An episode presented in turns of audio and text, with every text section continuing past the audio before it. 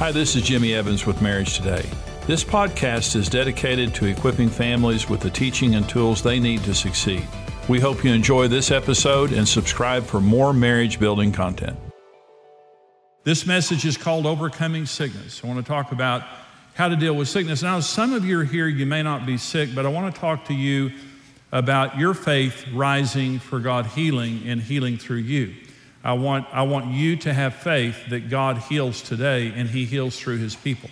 And so, Isaiah 53, this is called a messianic prophecy because this is the Old Testament talking about Jesus. It's talking about the coming of Jesus. Isaiah 53 3, He is despised and rejected by men, a man of sorrows and acquainted with grief. And we hid, as it were, our faces from Him. He was despised and we did not esteem him. Surely he has borne our griefs, which means sicknesses, carried our sorrows, yet we esteemed him stricken, smitten of God, and afflicted. But he was wounded for our transgressions, he was bruised for our iniquities. The chastisement for our peace, that's the word shalom, it means total well being, was upon him, and by his stripes we are healed. And so, this is the curse for blessing exchange that took place on the cross. We deserved everything Jesus got because of our sin and because of our rebellion against God. That's what we deserve. But Jesus took it so that we could have everything we don't deserve, all the blessings of God's grace that we don't deserve. Here's what the book of Galatians says about the same issue Christ has redeemed us from the curse of the law, having become a curse for us, for it is written, Cursed is everyone who hangs on a tree, and the cross was a tree.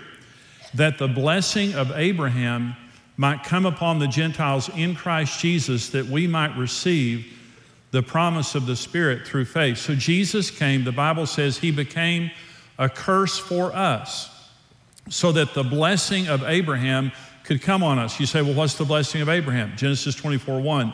Abraham was old, well advanced in age, and the Lord had blessed him in all things. Jesus didn't die so we could be kind of blessed.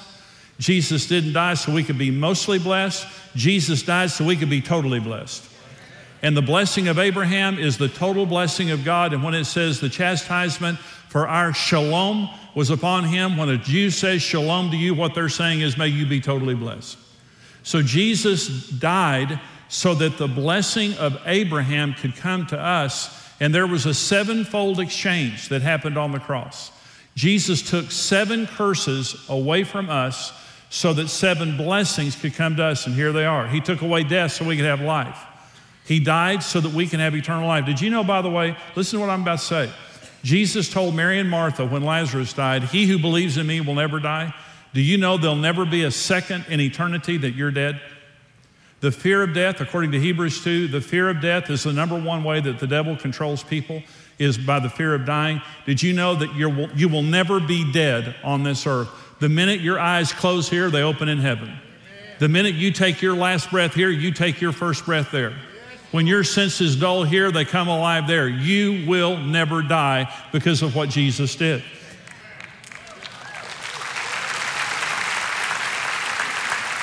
The second exchange was sickness for health. That he bore our sicknesses, by his stripes we are healed. Why? So we could be healthy.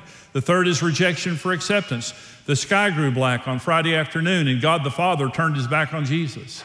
And he said, My God, my God, why, why have you forsaken me? That's the only time he called his Father God. He turned his back on him. He will never turn his back on us. Poverty for prosperity. Prosperity means having more than enough to do God's will for your life. It doesn't mean having millions of dollars. It just means there's only two alternatives not enough or barely enough. God wants you to, your cup to run over. Why does God want your cup to run over? So other people can be blessed through your life. Defeat for victory. Jesus was defeated by the Jews, but we have victory as our birthright. Bondage for freedom. They bound him up so that we could be free. And the last is punishment for peace. The chastisement for our peace, our total well being, was upon Jesus. So we know that Jesus took the curse, all of the curse, 100% of the curse upon himself so that we could have 100% of the blessing of God. It is our birthright, and we need to remember it is the gospel of Jesus Christ. That is the gospel. But one of the issues we want to talk about is, is healing. Isaiah 53 5, by his stripes we are healed. Not were, not will be. We are healed as present tense, and God heals today. But we need to understand how God heals because it's not always the same. It's not cookie cutter. Lord heals in different ways because of the different issues related to illness. But let me, let me begin by reading some scriptures just to make sure that we have a biblical foundation for, for what we're doing here. And let's just read some scriptures about what Jesus said. This is John 14. Most assuredly, I say to you, he who believes in me, the works that I do, he will do also. And greater works than these he will do because I go to my Father. And whatever you ask in my name, that will I do, that the Father may be glorified in the Son. If you ask anything in my name, I will do it. Now, he says here, most assuredly, I say to you, he who believes in me. Do you believe, anybody here believe in Jesus? He said, you'll do greater works than me. And so the Bible never says what happened during the ministry of Jesus was only for the ministry of Jesus. It says quite the opposite. 1 Corinthians 12. The manifestation of the Spirit is given to each one for the profit of all. For to one is given the word of wisdom through the Spirit, to another the word of knowledge through the same Spirit, to another faith by the same Spirit. Listen, to another gifts, plural, of healings, plural, by the same Spirit. God composed the body to heal itself. The, the body of Christ, we heal ourselves. Gifts, plural, of healings, plural. I, I was talking about rejection last week, and I read the scripture in Corinthians where it says, God has given the more greater honor on the more unseemly parts of the body so that we would respect each other. And what that means is that many of you that don't think of yourselves as a powerful person or a gifted person, you can't believe the healings that God would minister through you if you would only accept who you are. You're a healer. You're a white blood cell in the body of Christ. You're there to heal. You are. The, the, so, this is the curse of disconnection. When the body disconnects, we don't heal ourselves. We have to come together. And so, this is Mark 16. These signs will follow those who believe. In my name, they will cast out demons, they will speak with new tongues. They will take up serpents. If they drink anything deadly, it won't hurt them. Let's stop right there. That doesn't mean you go look for snakes. Okay? Because there are churches that do that kind of stuff. They're always small. they have a growth problem. It means in the unfortunate event that you run across a snake doing God's work and it bites you, you're okay. Like the Apostle Paul got bit that time, it was okay. They will lay their hands on the sick and they will recover. This is talking about everything in the body of Christ is relationally transferred. We need to touch each other. We need to lay hands on the sick and believe that through our lives that God will heal. So here's the question. So we just read all this stuff. Why is everybody healed? And this is a big question. Well, let's talk about it. It says in this is one verse, Matthew 12, 15, great multitudes followed him and he healed them all. So someone would say, well, well Jesus healed everybody. Actually, he did not heal everyone because here's Mark 6. Now, he could do mighty, no mighty work there. This is Nazareth, his hometown. He could do no mighty work there except that he laid his hands on a few sick people and healed them, and he marveled because of their unbelief. Jesus doesn't heal where there's no faith present. So when Jesus went home, to his hometown and there was no faith there, they had unbelief, he didn't do very many miracles. Jesus heals where there's faith present, but he doesn't always heal the same. Uh, in some cases, he laid his hands on people. Uh, in the case of the centurion, he spoke a word concerning his servant, he was healed. Peter's mother in law was sick, and Jesus rebuked the fever. Uh, he cast out demons out of some people. He rubbed mud on one man's eyes that was blind. In another case, he told a man to go dip in a pool. So there's no cookie cutter formula. God heals individually based on our faith and on our circumstances. So let's talk about the, the ways that God heals, or the reason that people sick, and the ways that God heals. So let's talk about the six major reasons for sickness, because there are different reasons that we get sick. Number one is poor diet and lifestyle. Now, um, I heard this dietitian on television, and uh, he said, If you tell me what you eat, I'll predict your illnesses with accuracy. So, in the 100 years ago, 300 years ago, they didn't have processed food. Um, processed food is a modern convention.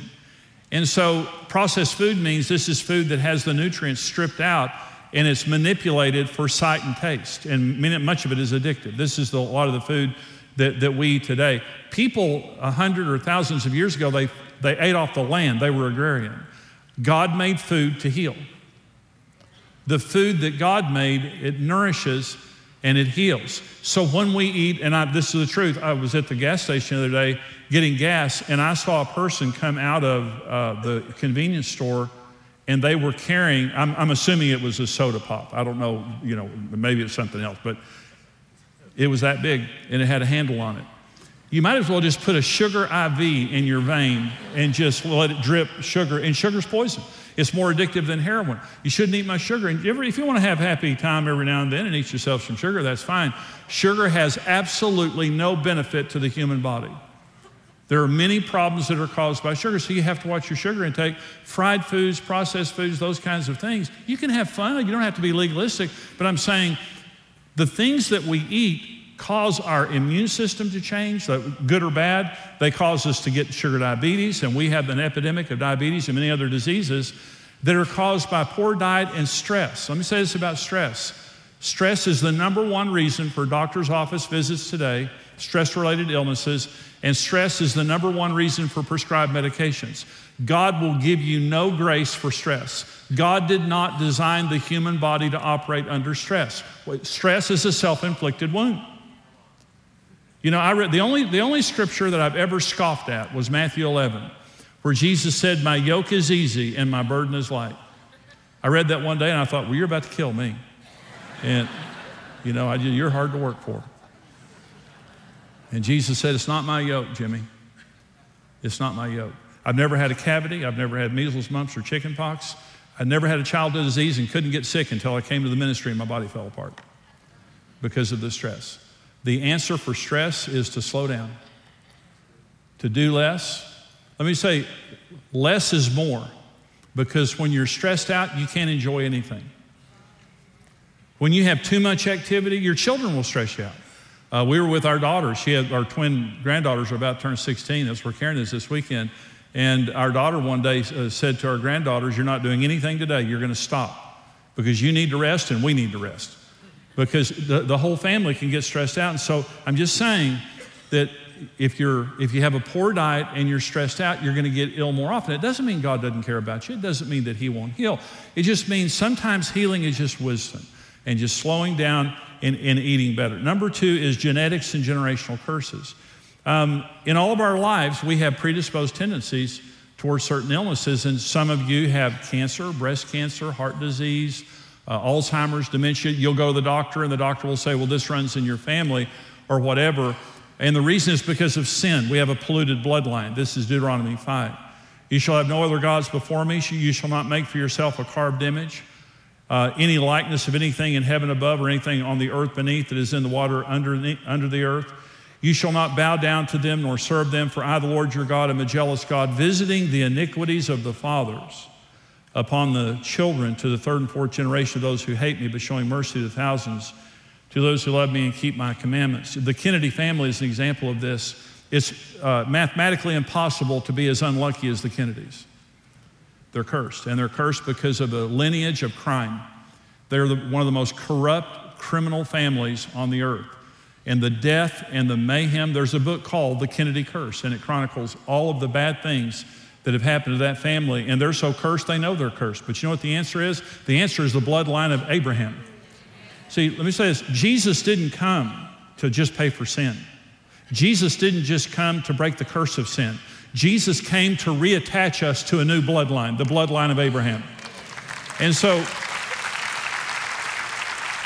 I would go to the doctor, and my, when my dad was alive, my brothers and my mother and my dad and I all went to the same doctor. And I would go to the doctor, and he would say to me, and he was being a good doctor, he was a good doctor, and he would say, Well, Jimmy, you know, in your family, you're going to get this and this and this. And you just kind of need to get ready because, you know, probably going to get this and this. And when he was talking, I didn't rebuke him or anything. I, I would just smile, and I just thought, Oh, you must think I'm of the Evans bloodline. that old polluted bloodline. My grandfather had to flee Tennessee. He was a bootlegger. Uh, he had to flee Tennessee uh, because they were going to arrest him. He was on a barge. He took the whole family. That's how we came to Texas. Is we we came the old-fashioned way, and we got chased out of Tennessee. Well, I'm just saying he was one of, probably one of the better ones in my family. So all kinds of crime and mayhem in my family, but I have a new bloodline, the bloodline of Jesus Christ. Some people are sick because of generational issues and genetic issues in their family. And that's the answer. Number three reason for sickness is demonic strongholds and a spirit of infirmity. Luke 13. He was teaching in one of the synagogues on the Sabbath, and behold, there was a woman who had a spirit of infirmity, 18 years, and was bent over and could no way raise herself up. But when Jesus saw her, he called her to him and said to her, Woman, you were loosed from your infirmity.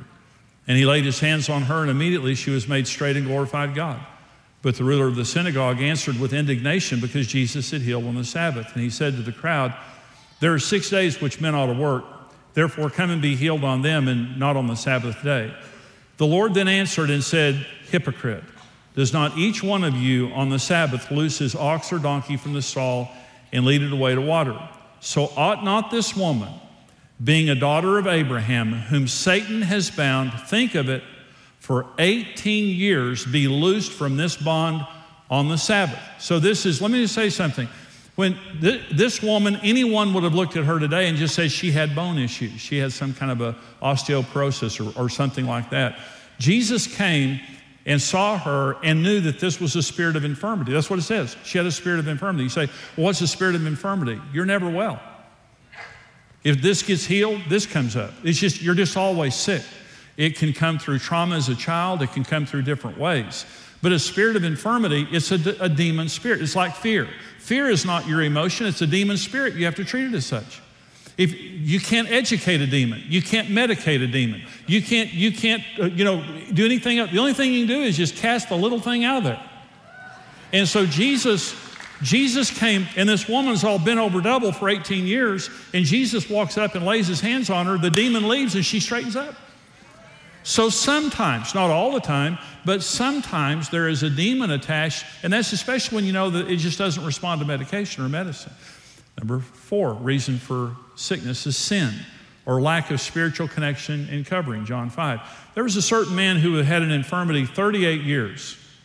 When Jesus saw him lying there and knew that he'd already been in that condition a long time, he said to him, Do you want to be made well? The sick man answered him, Sir, I have no one to put me in the pool when the water is stirred up. But while I'm coming, another steps down before me. Jesus said to him, Rise, take up your bed and walk. And immediately the man was made well and took up his bed and walked. And that day was the Sabbath. The Jews therefore said to him who was cured, It is the Sabbath. It is not lawful for you to carry your bed. He answered them, He who made me well said to me, Take up your bed and walk. Then they asked him, Who is the man who said to you, Take up your bed and walk? But the one who was healed did not know who it was, for Jesus had withdrawn and a multitude being in that place. Afterward, Jesus found him in the temple and said to him, See, you have been made well, sin no more, lest a worse thing come upon you. Well, we, we walk in grace. We don't have to worry about all the time that if we do something wrong that we're going to get sick. But here's the issue. When you're in rebellion to God, you're vulnerable. Now, listen to me. I'm not just talking about rebellion to God, I'm talking about rebellion to authority. Authority is covering. It's not cramping your style, it's covering your life. Jesus said, this is John James 4. James says, therefore submit to God, then resist the devil, then he'll flee from you. Why? Why does it say submit to God and then resist the devil? Because when you're in rebellion, you have a kindred spirit to the devil. You can't cast him off his own property. And rebellion is his own property. When you're under submission to God, in the kingdom of God, you have as much authority as you're under. In John 5, Jesus said, I do nothing unless I see my Father doing it. He was 100% under the covering of Almighty God. So we have to make sure we don't have to be perfect, but we need to be submitted to God and walk in a sincere relationship with Him. And if we've done something wrong, we just deal with it and it's, it's over with. Our God is a very gracious, merciful God. Luke 6, love your enemies, do good, and lend, hoping for nothing in return. Your reward will be great, and you will be sons of the Most High, for He is kind to the unthankful and evil. Therefore, be merciful as your Father is merciful. Judge not, and you will not be judged.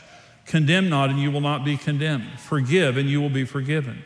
Given, it will be given to you. Good measure, pressed down, shaken together, running over, it will be put into your bosom. For with the same measure that you use, it will be measured back to you.